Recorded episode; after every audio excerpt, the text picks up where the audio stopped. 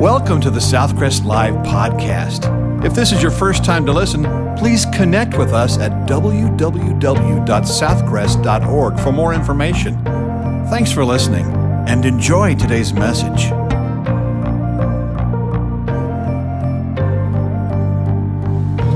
Grab your Bibles, turn to Ephesians chapter 5. May I just again say how good and encouraging it is to see y'all here gathered together in such chaotic times. You know, I wasn't even sure if I was going to make it in time this morning for the 8 o'clock service. Early this morning, our little dog Lexi got out. We're trying to find her. I was talking to the next door neighbor. He says, Well, why don't you just post something on Facebook or, you know, put some lost dog signs around the neighborhood? And I said, Why would I bother? She can't read. okay, good. You are still awake. That's great. And no, our dog didn't actually get out. I was just, just checking. Make sure everybody still has a pulse. Ephesians chapter 5. Ephesians, the book of Ephesians, such a wonderful epistle, uh, gobs and gobs of practical information, instruction in uh, applied Christian living, and some great stuff here in chapter 5. But we're going to be looking specifically at verses 15 through 21. If you would read with me there, beginning in verse 15, the Apostle Paul says to the church at Ephesus, Pay careful attention then to how you live, not as unwise people, but as wise, making the most of the time because the days are evil. So don't be foolish, but understand what the Lord's will is. And don't get drunk with wine, which leads to reckless living, but be filled by the Spirit. Speaking to one another in psalms, hymns, and spiritual songs, singing making music with your heart to the Lord, giving thanks always to for everything to God the Father in the name of our Lord Jesus Christ, submitting to one another in the fear of Christ. I don't know about you, church, but I know at, at times in the past when I'm really seeking to understand what God has in store for my life, I kind of wring my hands and I scratch my head trying to figure out what God's will is for me. And I know we've probably all been in, in, those situations in life before, but you know, there's something here in this passage that just jumps off the page, that literally screams to me God's will.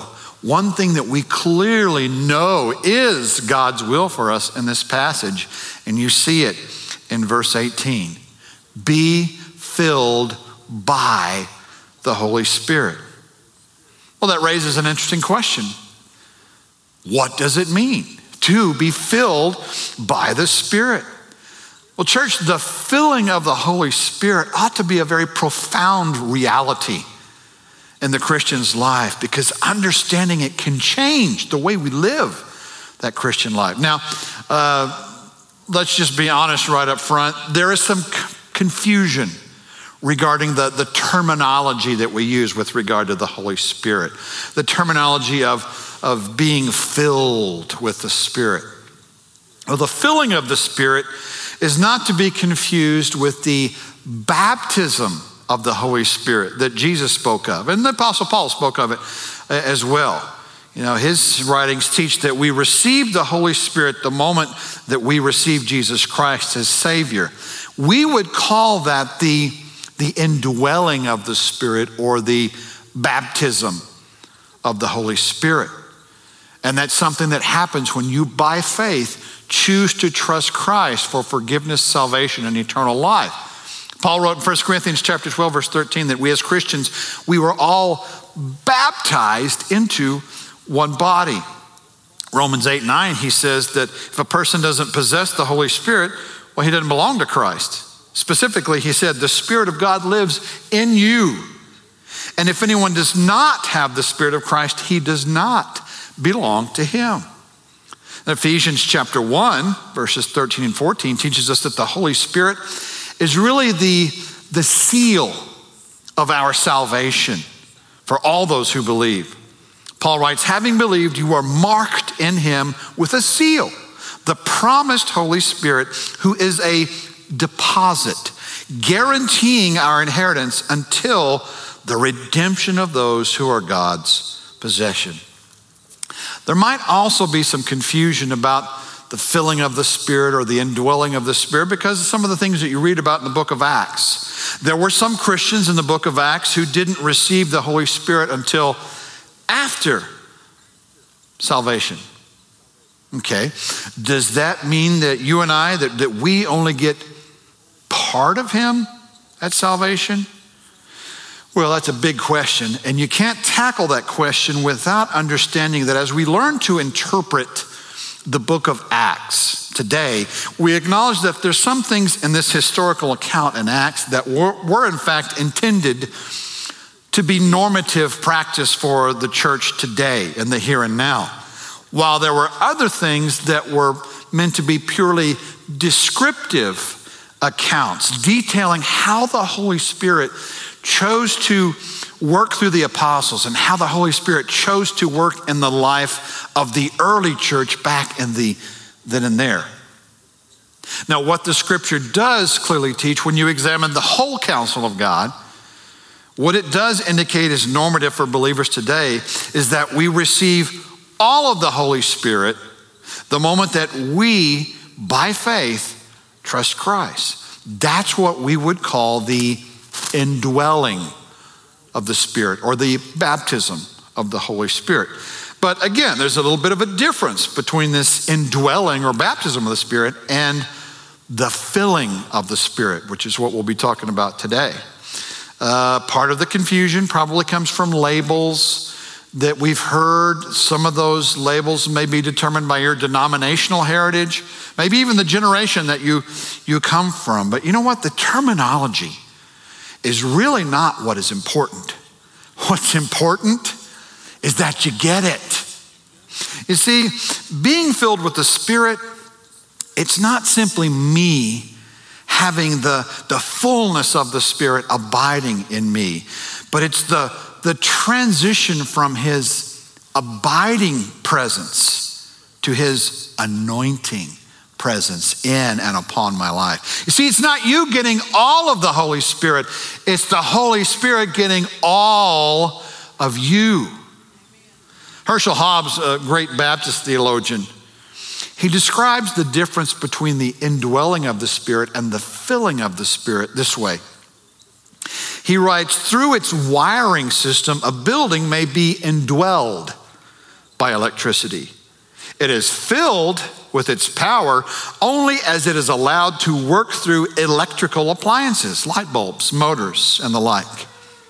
At the moment of regeneration, the Christian is indwelled by the Holy Spirit, but the individual is filled by the Spirit when he yields his life to the Spirit's direction and power. He goes on to say, if you wish to be filled with the Holy Spirit, you must yield your total self to Him that He might work in and through you.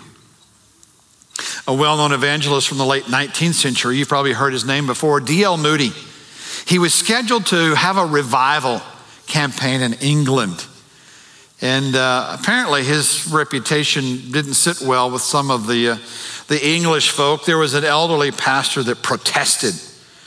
He said, Why do we need this Mr. Moody? He's uneducated, inexperienced. Who does he think he is anyway? Does he think he has a monopoly on the Holy Spirit? And a wiser pastor rose and responded, No, but the Holy Spirit has a monopoly on Mr. Moody. You see, church, and, and this is the biggest thing I want you to get this morning. If you don't get anything else, get this. The biggest key to unlocking the filling of the Holy Spirit is submission. We must turn over control to the leadership of God's Holy Spirit.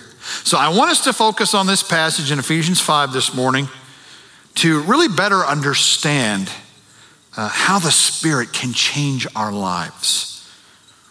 All right, three things. Three things we're going to notice today. Number one, uh, we're going to discuss the reasons for a spirit filled life. Why be filled with the Holy Spirit? Well, one of those is fairly obvious. You see it in verse 18 it's obedience. God has commanded us don't get drunk with wine, which leads to reckless living. Your translation may say self destruction, dissipation, depends on what translation you have. Don't get drunk with wine, but be filled with the Spirit. In other words, don't relinquish control of your life to something else. You know, he uses the example of a chemical substance. You know, for you and I, would, we could liken it to giving control of our life to alcohol or to, to drugs or whatever, but instead give control to the Holy Spirit. Now, there's an interesting verb here in the original Greek text that Paul uses. It's a funny sounding word, plerusthe. Say that three times fast. Some interesting things about plerusthe. First of all, the fact that it's second person plural. Okay, he's talking to multiple people. And we know now in retrospect that he really intended, God intended that message for more than just the church at Ephesus. But he's speaking in the plural. Now, if we were to translate this in good West Texas grammar, he would say something like, All y'all need to be filled with the Spirit. That's what he's saying. All y'all. All of us. Now, something else about this funny sounding word, plerusthe, it's also a present passive imperative. Okay, what does all that grammatical gobbledygook mean? Well, it means this. First of all, present tense. Present tense means a continual, ongoing action right now, moment by moment, day by day. It's continuous. Present tense, it's in the passive voice. Now, passive voice means that you're the one being acted upon instead of you being the actor. You're the actor instead of, you're the actee instead of the actor. Those aren't even real words, are they? The actee instead of the actor. I don't know, but it's the Holy Spirit's the one that's doing the work. It's in the passive voice, but it's also in the imperative mood. What does it mean when you hear that word imperative? It means it's a command. It's an imperative that we be filled with the Spirit. God commands it, it's not optional, it's a biblical mandate. So, what he's saying is constantly, moment by moment, be controlled by and filled with the Holy Spirit. I love what Adrian Rogers, the late uh, Southern Baptist pastor, wrote some years ago. He says, Suppose I showed up this morning all bleary eyed, hair disheveled, a suspicious smell on my breath. I stumbled over to the pulpit and, in a thick tongued manner, blurted, Morning, church. Turn in your Bibles to Ephesians 5. You'd say something like, Well, he's drunk. Such sinful behavior. And you know what? You would be right. But you know what? It's just as great a sin for me to show up not being filled by the Spirit as it is for me to show up drunk. And the same goes for all of us, for all y'all. We are to be filled with the Holy Spirit because God's commanded it. So, the first reason we are to be filled with the Spirit is obedience. But similarly, there's a second one, and it's obligation. Now, when I say obligation, don't misunderstand what I'm saying here. You are not obligated to try to pay Jesus back for what he did for you on the cross because that's impossible. What we do in service to him is a byproduct of the love that we have for him.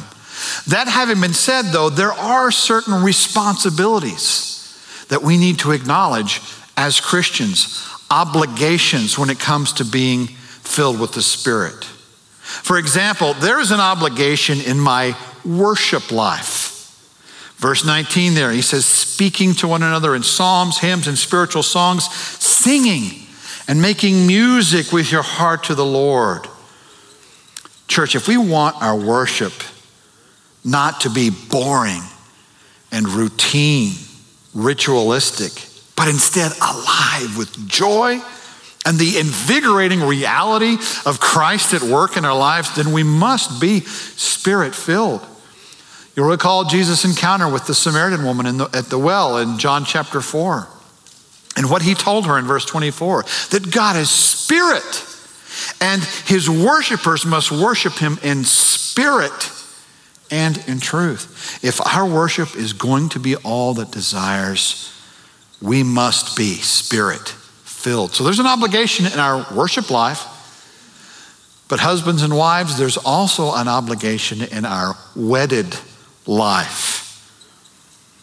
Now, there's a few verses following this passage we're looking at today where uh, Paul actually describes the type of marriage that should exist between a Christian husband and a wife and how the husband's love, sacrificial love for his wife, should mirror Christ's love for the church, and how the wife, following her husband's spiritual leadership, should submit to that leadership. And we get all hung up on that.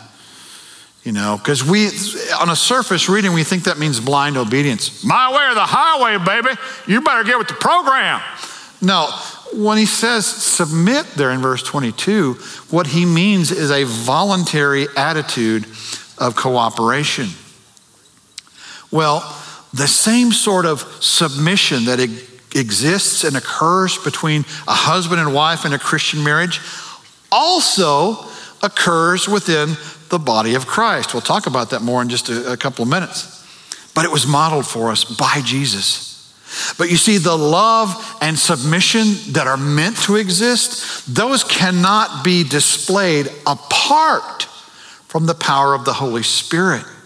I mean, without being spirit filled, I cannot love and lead my wife the way God intends me to. I can't do anything without the power of the Holy Spirit. In fact, Jesus reminds us just how helpless we are without him. John uh, 15, 5, apart from me, you can do nothing, he says. So there's an obligation in our worship life, there's an obligation in our wedded life, there's also an obligation in our work life. Think about this. When an employer goes to an employment agency looking for new people to hire for his or her business, ideally, he ought to be asking for Christians. Because by all rights, we should be the ones who are working the hardest and have the best attitudes. You know, reflecting what Paul talked about in Colossians 3:23, that whatever you do, do it heartily. Do it with all your heart as unto the Lord and not to men. But if our work ethic is going to be all that God desires, it's got to be one that's spirit filled. There's another obligation I want you to consider an obligation in my warfare life. What kind of warfare?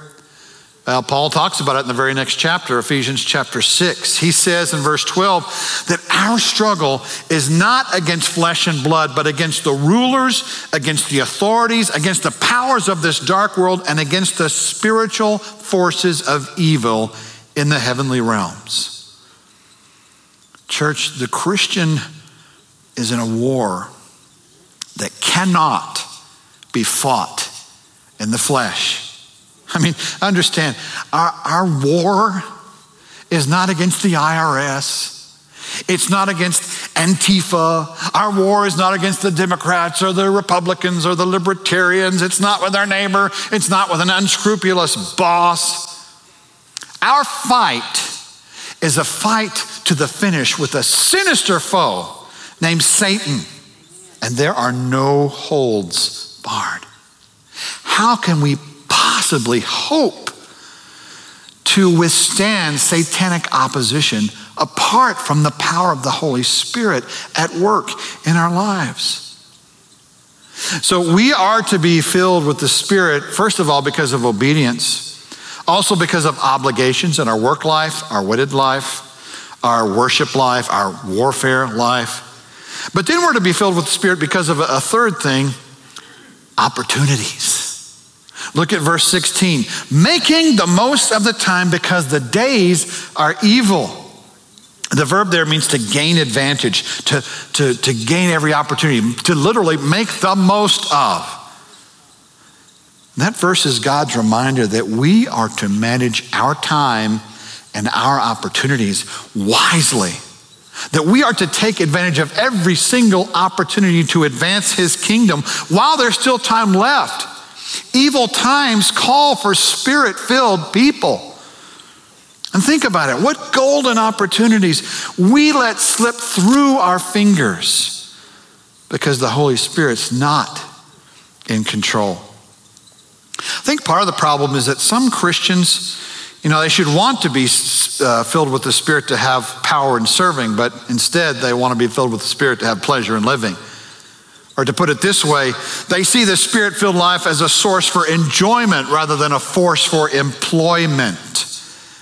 When in fact, Jesus has already told us in Acts 1 8 why we have the Holy Spirit. It tells us that we're given the power of God to share the gospel.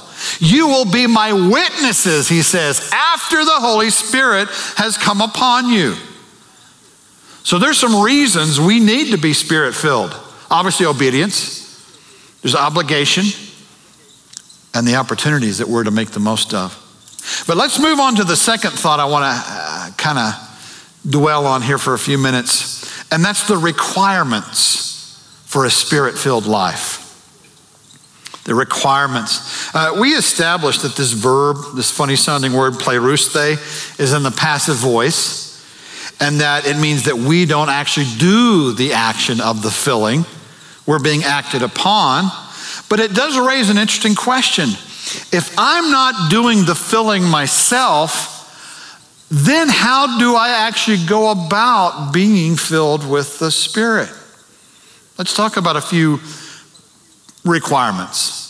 And I'll just focus on a few. I mean, there, there may be more, but uh, the first and the most obvious, which we've really already touched on, is this we surrender our lives to Christ.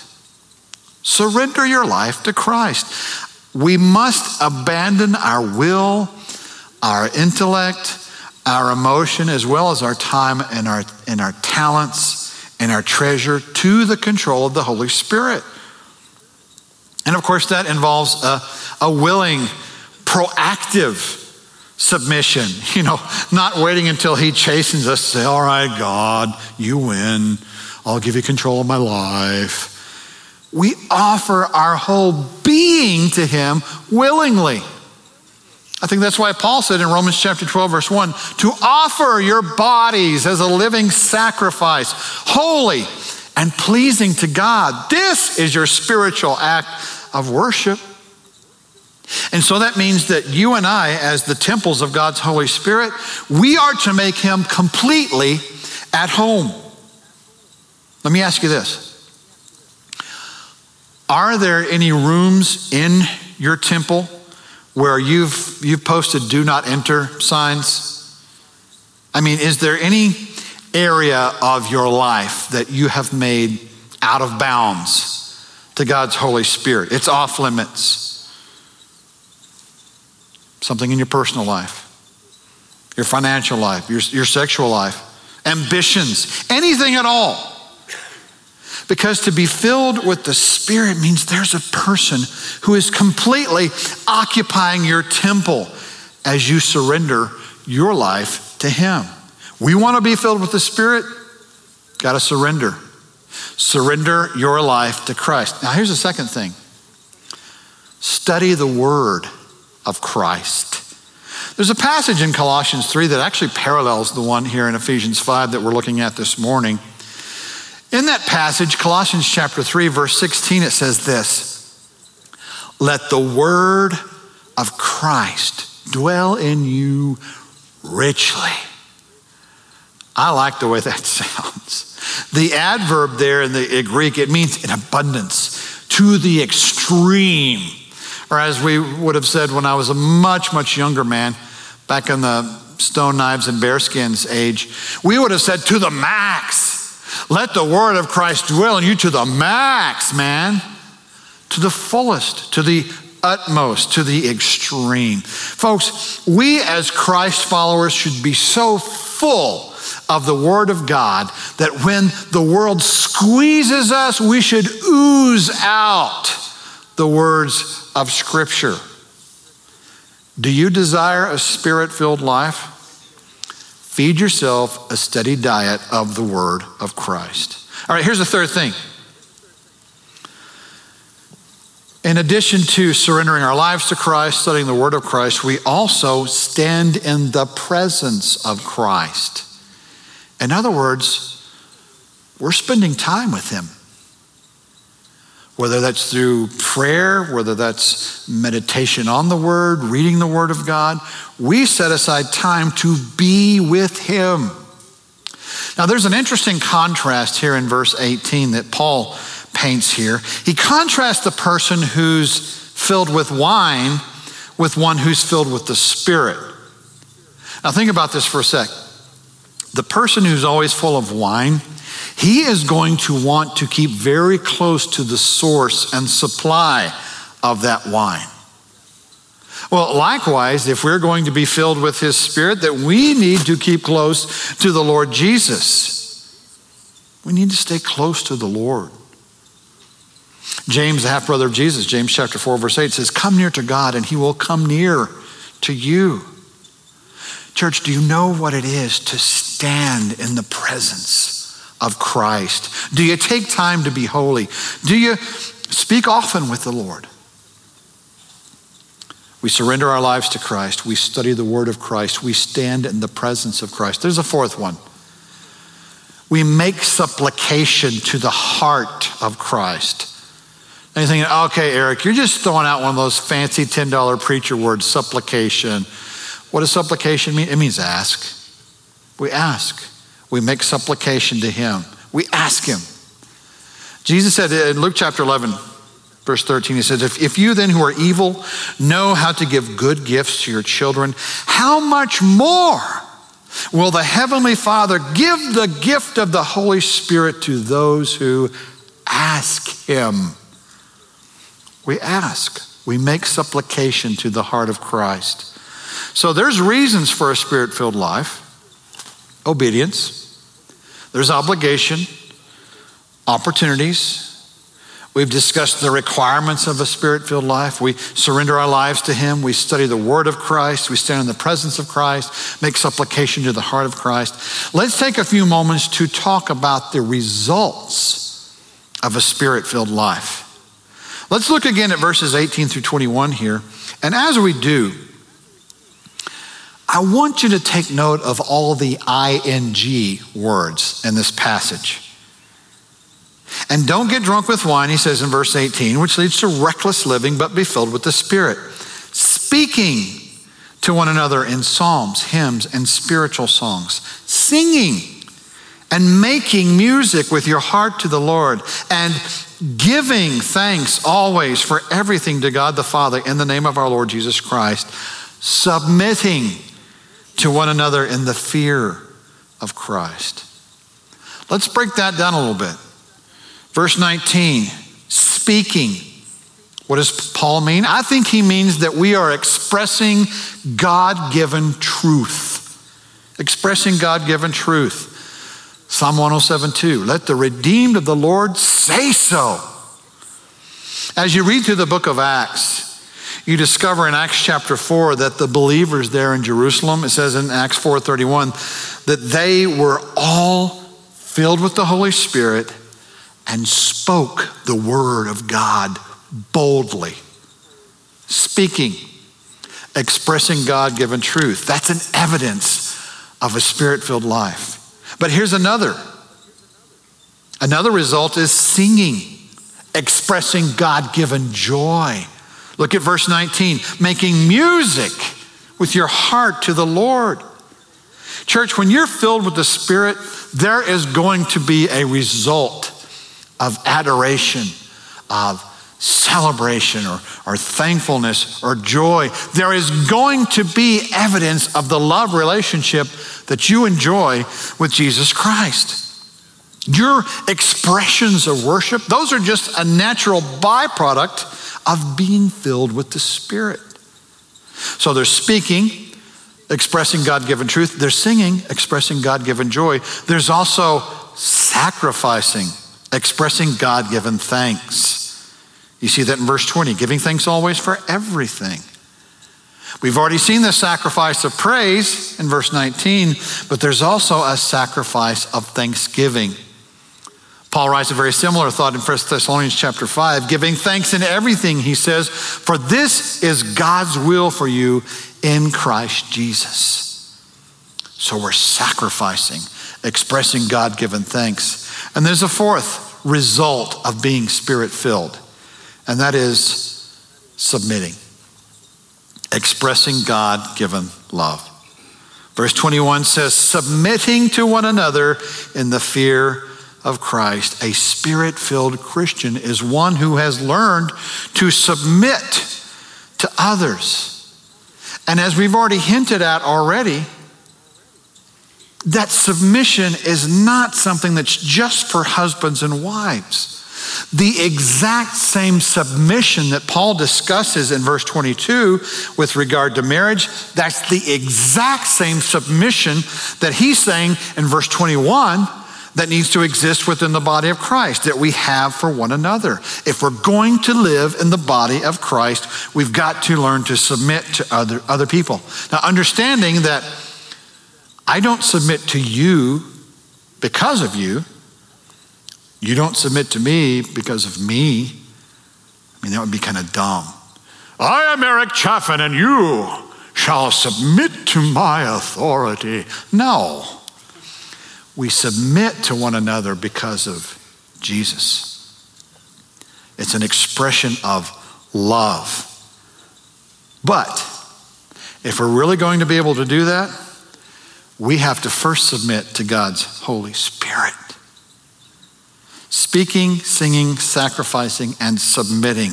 But those will not come with that first surrendering. Years ago, I read one of Max Lucado's books, great book called The Applause of Heaven. And there was a wonderful story that he told about taking his young daughters. Of course, they're grown now. At the time, they were uh, three and five Jenna, five, Andrea, three. He'd taken them to SeaWorld for the day. And it was a hot summer day, and he was tired and sweaty. It's toward the end of a long day, and he comes across a shaded area in the center of a park. Now, underneath this shaded area was a plastic ball pit. Now, if you've ever taken the kids or grandkids to Chuck E. Cheese, you know what I'm talking about when I talk about the plastic ball pit. The balls are about that big around, they're hollow, they're made out of plastic. The kids jump in there and I can't believe I even mentioned Chuck E. Cheese because it's just a crooked casino for kids. But if you've been there, you know what I'm talking about. And so it's a plastic ball pit. The balls are about waist high. And in the center of this pit, there's a table. And there's holes in the top of the table. And there's jets of air that blast through those holes. So when the kids gather at the balls, they move to the center of the pit. They place the balls over the table the blast of air gets a hold of the ball and whee, up go the balls. Supposedly very fun. Well, at least for the kids, maybe not so much for the parent. So, three year old Andrea, she steps into the pit and she immediately begins to fill her arms with these plastic balls. Now, a problem here it is hard enough to wade through a, waist high pit full of plastic balls when you've got your arms for balance. You can imagine how hard it is when you're clutching all of these plastic balls. And as you've begun to suspect, it was impossible for her to do so with her arms full. She took a step and she fell. But she tried to get up without releasing the balls. She starts to cry. So Lucado, he walks over to the edge of the pit and very gently says, Andrea, let go of the balls and you can walk. No, she screams, submerged beneath these balls. Well, he reaches over the edge, he pulls her up, says, If you'll let go of the balls, you'll be able to walk. No! And she takes two more steps, she falls again. Now, at this point, she's too far in for him to reach her. So he changes strategy. He tells the older daughter, Jenna, to go in after her. but Jenna wasn't strong enough. And uh, Andrea was absolutely no help to her older sister because she's still helplessly clutching these balls, refusing to let them go. He tells Jenna, take the balls away from Andrea And suddenly there's evidence of a struggle going on beneath the surface of this ball pit. It's a no go. And it's funny that each time Lucado would repeat the command, let go, and you can walk, he would say it just a little more forcefully Andrea, let go of the balls, and you can walk. And each time the reply came back, it was more defiant. No! At this point, he's thinking to himself, she's got what she wants. She's going to hold on to it even if it kills her. Eventually, there was a park attendant who had mercy on, on Max and gave him permission to go into the pit and intervene, and thus ends the story. But there's a point here. I think the point for you and I is that sometimes we get stuck in the plastic ball pit of our stubborn desire for control. And we, we foolishly cling to the notion that we should be calling the shots. Even when God sends someone to assist us, to help lift us up out of the pit of our own poor choices, we might still resist them and say, No, and continue to wade through life trying to do things our own way. And the problem with doing things our own way, well, there's some consequences because of our choices. Sometimes those consequences are things like anger and, and happy, unhappiness, despair, maybe just an inability to cope with life. But if only we would just let go, we could walk again. We could return to the center of God's will and we get uplifted by the Holy Spirit. So, what about you? You ever get that feeling that you're just stumbling through the Christian life in darkness? You're unable to see what the Lord really wants to do through you? Are there maybe some parts of your life that you've just been unwilling to let go of and relinquish to the Lord? I love what Ruth Harms Calkin once wrote. She said, At first, Lord, I asked you to take sides with me. With David the psalmist, I circled and underlined, The Lord is for me. Maintain my rights, O Lord. Let me stand against my foes. But with all my pleading, I lay drenched in darkness until in utter confusion I cried, Don't take sides, Lord. Just take over. And suddenly, it was morning. Church, a spirit filled life is one that is completely surrendered to the Lord's control. But if we'll completely surrender to the Lord's control, there will be undeniable spiritual fruit. So you got to ask yourself will I yield? Will I give control of my life to the Holy Spirit? Am I constantly, moment by moment, being led by and filled with His Spirit? At the beginning of this message, we talked about the desire to know God's will for our life. You want to know what God's will is for your life? Well, you can start off by being filled with the Spirit because the more that you relinquish control of your life to the Holy Spirit, the more of His, of his will is going to be revealed to you. And the more that He will choose to do through you if you'll just turn over control. You see, the Holy Spirit is the engine of your salvation. He is what powers the Christian life. And that power can accomplish some amazing things. Paul wrote in Ephesians 3:20 that God is able to do immeasurably more than all we ask or even imagine according to the power that is at work within us. You know what that power is? It's the power of the Holy Spirit. Will you yield control of your life to the Holy Spirit? Will you be filled with the Holy Spirit? There may be some of you here this morning and you're not filled with the Spirit because you have never actually chosen to trust Christ. You've never come to that, that moment of conscious decision where you've said, Yes. You've said, God, I, I acknowledge that I'm a sinner And today I choose to turn away from my sin and to turn to you for forgiveness and salvation and eternal life. If that's you this morning, I'm going to ask you a simple question Will you choose Jesus? It's pretty simple. How do I choose Jesus? You choose to take the Romans road. See, Paul reminded us in Romans chapter 3, verse 23, that we've all sinned. We've all come short of the glory of God. But there's a price for that. He says in Romans 6:23 that the wages of our sin is death. That means eternal separation from God.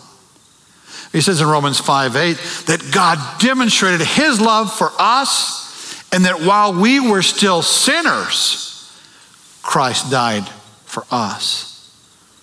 He writes in Romans 10 9 and 10 that if you will confess with your mouth that Jesus is Lord and believe in your heart that God's raised him from the dead, you will be saved. One believes with the heart, resulting in righteousness, and one confesses with the mouth, resulting in salvation. He puts it very simply in Romans 10 13. Whoever calls upon the name of the Lord will be saved. It's as simple as ABC. Admit that you're a sinner. B, believe that Christ died for your sin. C, call upon him. Ask him to save you. Let's pray together, church. Father, thank you for your goodness to us. Thank you for the gift of your word. And thank you for the instruction that we find here in this passage today that shows us just how meaningful the Christian life can be if we'll just yield control of our lives to your Holy Spirit. If we'll just surrender to your will and not our own. All the wonderful things that you will do through us to accomplish your purposes, to bring glory to your name. So I pray for Christians today who are going through a stubborn streak and just need to renew their surrender. But God, I also pray for lost people. For anyone in this building today who's never chosen to make that commitment to Christ, to say, God, I know I'm a sinner, and I ask you to forgive me. And I ask you to come into my life and save me forever. I pray for those people that this very moment, that your Holy Spirit would speak to their hearts to convict them of sin, to draw them to you, to transform them, that you might be glorified. God, we do thank you for your son Jesus. Thank you for what he did for us on the cross. Thank you that he lives today. Thank you for the purpose that we have because of Jesus. And it's in that precious name of Jesus that we pray. Amen. Thank you for listening to today's message. If you would like more information, to make a commitment, or to request prayer, please text the word podcast to 555 888. You can also connect with us on our Southcrest app or our website for complete worship services or to plan to visit us in person. Thanks again for listening.